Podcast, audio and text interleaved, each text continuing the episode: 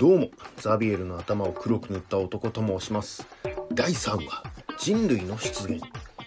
第1話第2話で進化論について取り上げました。それは人類がどのように進化したのかをよく理解していただきたかったからなんです。というのも、学校の授業をぼーっと聞いていると、人類って猿人から原人に、旧人から新人に進化していったって思っちゃいがちなんですけど、それって第1話でご紹介したラマルクの唱えた直線進化みたいな考え方になっちゃってるんですよ。ダーウィンの種の起源によれば、あらゆる生物は無数に枝分かれしたものが適者生存と自然選択によって淘汰されていき、現在まで生き残っているものは枝分かれしたものの一部しかないわけですよね。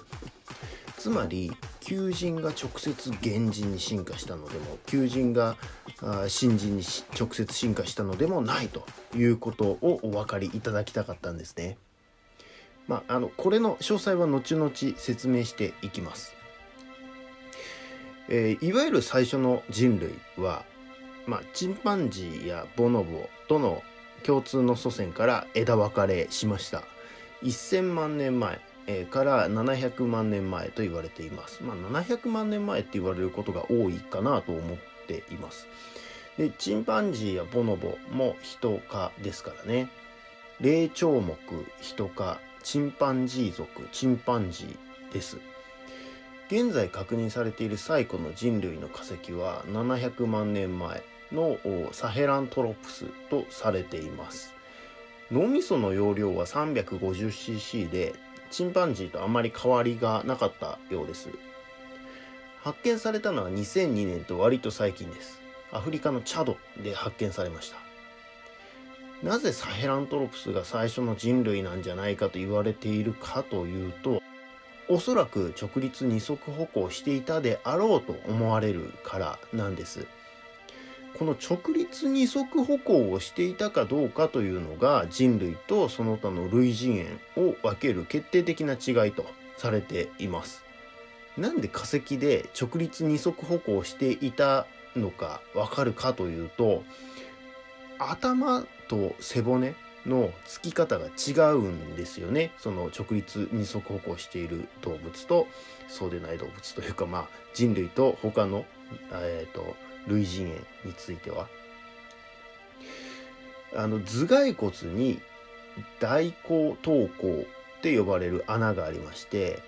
人類はこれが前の方についているけど、類人猿は後ろの方についているそうです。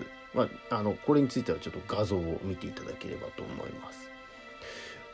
そして次に古い人類の化石は1992年になんと日本人が発見しているんですね。東大の諏訪源さんという方がエチオピアで発掘調査をしていて、440万年前のラミダス猿人を発見します。アルディピテクスラミドゥスとも言われます。これが種の名前ですね、アルディピテクスラミドゥスが。サヘラントロプス、ラミダス猿人と割と最近になって発見されていますよね。この2つの化石が発見されるまでは、アウストラロピテクスが最初期の人類とされていました。アウストラロピテクスの名前自体はね、皆さんも聞いたことあると思うんですが、アウストラロピテクスって種の名前じゃなくて属の名前で、アウストラロピテクス属の種が何種かいたことが分かっています。霊長目、ヒト科、アウストラロピテクス属で、その下に種の名前としてアファレンシスとか、アフリカヌスとかがあります。アファレンシスエンジンとかアフリカヌスエンジンとか言われてます。1924年レイモンド・ダートという方が南アフリカで人とも猿とも言えぬような化石を発見して、これが最初期の人類なんじゃないかという仮説を発表します。これもキリスト教の教えに反するとして批判されたみたいですね。1924年なんで、もうダーウィンの進化論から65年も経ってるのに、まだそんな批判があったんですね。1974年にはエチオピアでアウストラロピテクスアファレンシス、アファレンシスエンジンの全身の約 40% の骨格が見つかっています。発見した調査隊が化石を発見した夜に宴会を開いて、その時ビートルズの曲「ルーシー・イン・ザ・ダイヤモンズ」という曲が流れていたので、この化石にルーシーという名前を付けたそうです。なんか素敵ですよね。これがいわゆるアウストラロピテクスなんですが、サヘラントロプス、ラミダスエンジン、アウストラロピテクスあたりがいわゆるエンジンと言われています。700万年前のサヘラントロプスからアウストラロピテクス属の絶滅まで200万年前までですね、約500万年間もいわゆるエンジンの時代だったわけですね。なんか途方もないですよね。それではエンジンの次の原人ですが、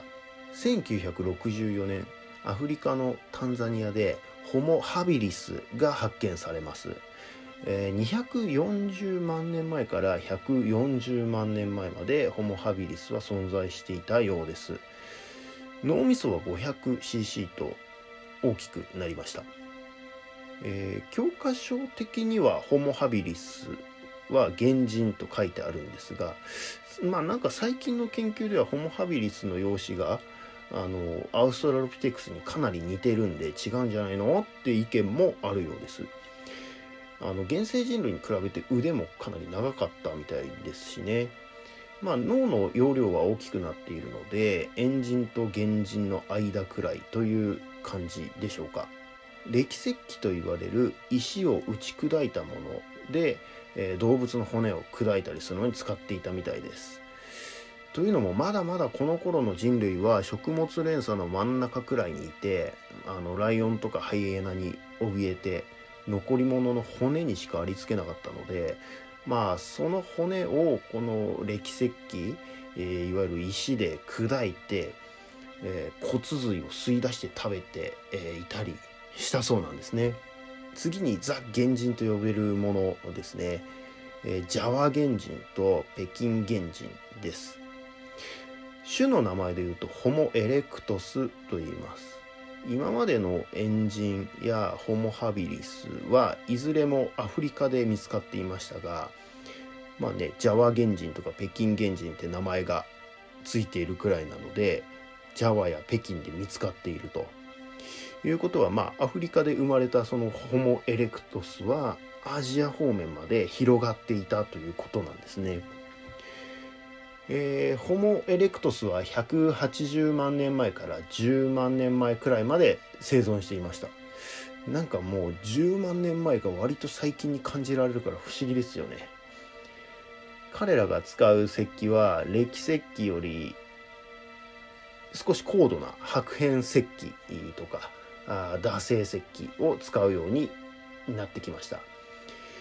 白片石器とか打製石器って学校の授業だけで聞いていたイメージだと、ただのかけらとかただ石を打ち砕いたもので、我々からすると使い物にならなそうなイメージを持つと思うんですけど、黒曜石の白片石器とかめっちゃ切れるらしいですよ。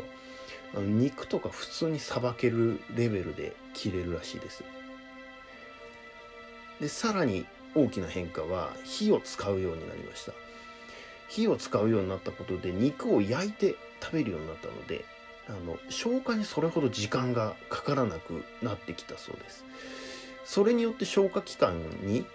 割いていたリソースを脳に集めることができるようになって、さらに脳が大きくなっていったというふうに言われてます。結構脳みそって燃費悪いし、腸とかの活動、腸の長さが長いと、かなりそれだけでリソースを取られてしまうんで、それが必要なくなったんで脳に集めることができるようになったっていうことみたいですね。なので、ホモ・エレクトスの脳みそは 900cc くらいだったと言われています。かなり大きくなってきましたね。言い忘れてましたが、さっきからホモ・ハビリスとかホモ・エレクトスと言っていましたが、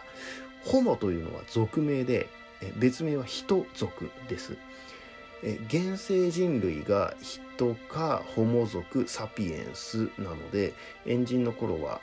アウストラロピテクス族とかアルディピテクス族とか族名が違いましたが、原人からはホモ族で一緒だねということを言い忘れてました。これイメージ的にどのくらいの違いかというと、まあもちろん一概には言えないんですけど、族が違うと猫とライオンくらい違います。猫は猫か猫族家猫ですが、ライオンは猫かヒョウ族ライオンです。これが族が同じになると猫とヨーロッパヤマネコくらいの差になるイメージです。まああえて極端な例を出しましたが、全然関係ないんですけど、家猫って小さい品種ばかりじゃないですか。犬は大型犬もいるのに大型猫はいない。それは猫がサイズを超えて中型犬くらいの大きさになっちゃうと人間が制御しきれなくなるかららしいですね。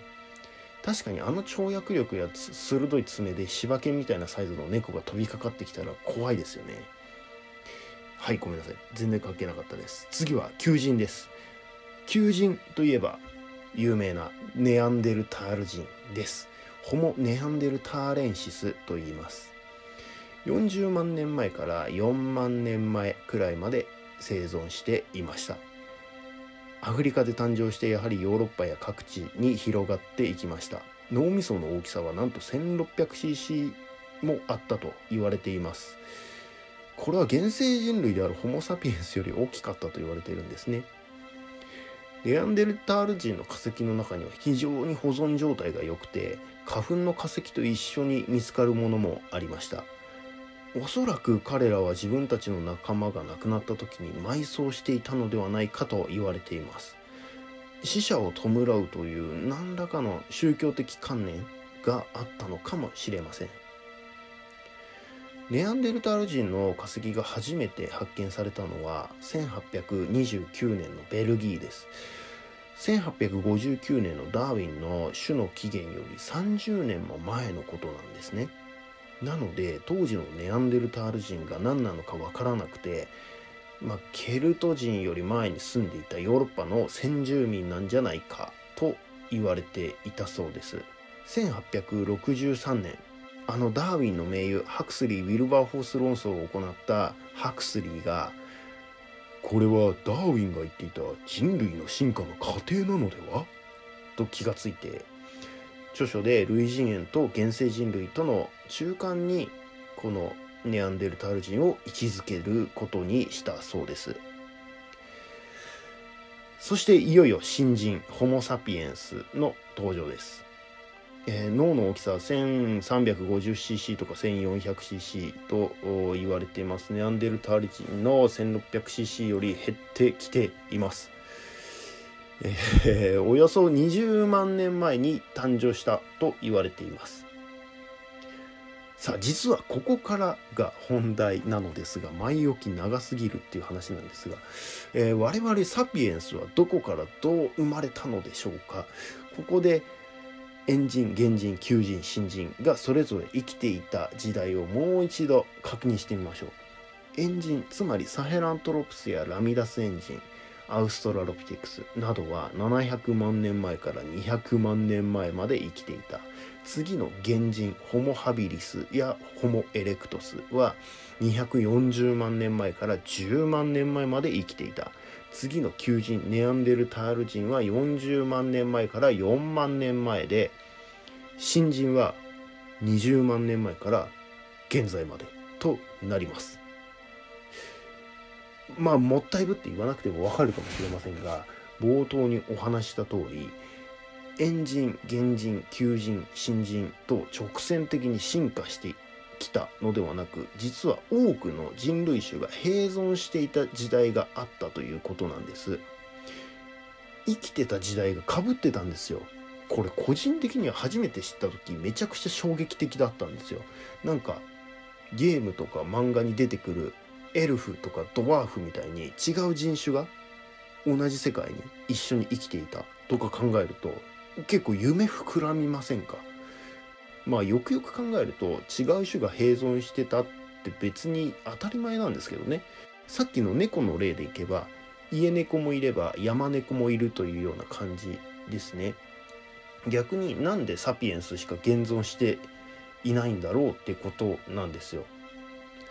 これは大きく分けて2つの説があります。1つ目の説は、サピエンスが他の人類種を地上から駆逐してしまったというおぞましい説ですね。まあね、同種でも戦争や殺し合いをしているサピエンスですから十分にありえそうですけどね。もう一つの説は、他の種はサピエンスと交配していくことで混ざっていって最終的にサピエンスの一種に修練していったという、まあ割とハートフルなシナリオというかね、こう混ざっていったよっていうようなシナリオです。まあ、実は現在ではちょうどその中間くらいが正しいんじゃないかなと言われています。サピエンスは先ほど言った通り20万年前のアフリカで誕生しました。そして10万年前にアフリカから出て全世界に広がっていくのです。そこにはもうすでにネアンデルタール人とかホモエレクトスたちが生活していたはずですよね。で、生態的ニッチも重なっていたことでしょう。こう生態的ニッチって、まあ餌とかね、木の実を取って魚を取ってライオンやハイエナからこう身を隠しながら動物を狩るみたいな行動は、きっとネアンデルタール人もホモエレクトスもホモサピエンスも同じだったと思います。そこで生存競争となり、徐々にサピエンスが優位になっていき、最終的にサピエンスのみが生き残ったんではないかと。で、生存競争というのは間接的に餌をめぐったニッチの取り合いから直接的な殺し合いみたいなことまで含まれます。サピエンスとネアンデルタール人が実際に争った形跡というか化石、遺跡も見つかってますからね。しかし最近の研究で、現代に生きる我々の DNA からネアンデルタール人の DNA がわずかながら見つかってきているので、これどこかで交配していたんだと思います。ただ基本的に種が違うということは交配ができないんです。厳密に言うと交配できないというか、子孫を残せないんです。例えば馬とロバの愛の子、ラバって言いますけど、ラバは生殖能力ないんですよ。ラバとラバでラバの子供を作るっていうことはできないんです。ライオンとヒョウの愛の子のレオポンとかも同じです。だからネアンデルタール人やホモエレクトスと完全に種が分かれる前に交配していたんではないかと言われています。で、これって結構やばい問題で、ヨーロッパ人にはネアンデルタール人の DNA の混入率が、他より多かったりして、でデニソワ人という別の種もいるんですけど、そのデニソワ人の種の DNA がアジア人には入っていたりするらしいんです。これって人類はみんな兄弟ですとか、みんな同じ人間じゃないですかとか言うじゃないですか。でも実はみんな同じ人間じゃないじゃないですかってことになると、人種差別的なダイナマイトがそこには埋まってるんですよ。かつてヒトラーがこれを悪用してユダヤ人虐殺をやったようなロジックが実はここに隠れてるんですね。もちろん現在の研究では DNA の違いっていうのはわずかですし、黒人とか白人とかね、黄色人種それぞれ皆さん混血することができるじゃないですか。ということは同じ種であるということは間違いないんですけどね。まあともあれ、そんな我々サピエンスが地球上を席巻していき、約1万年前には全大陸に広がっていきました。そして同じ頃農業が始まって、狩猟採集から農耕に変わっていくものも出てきたんです。こうしていよいよ文明らしきものが出てきます。やっと世界史本番が始まるという感じですね。以上、人類の出現でした。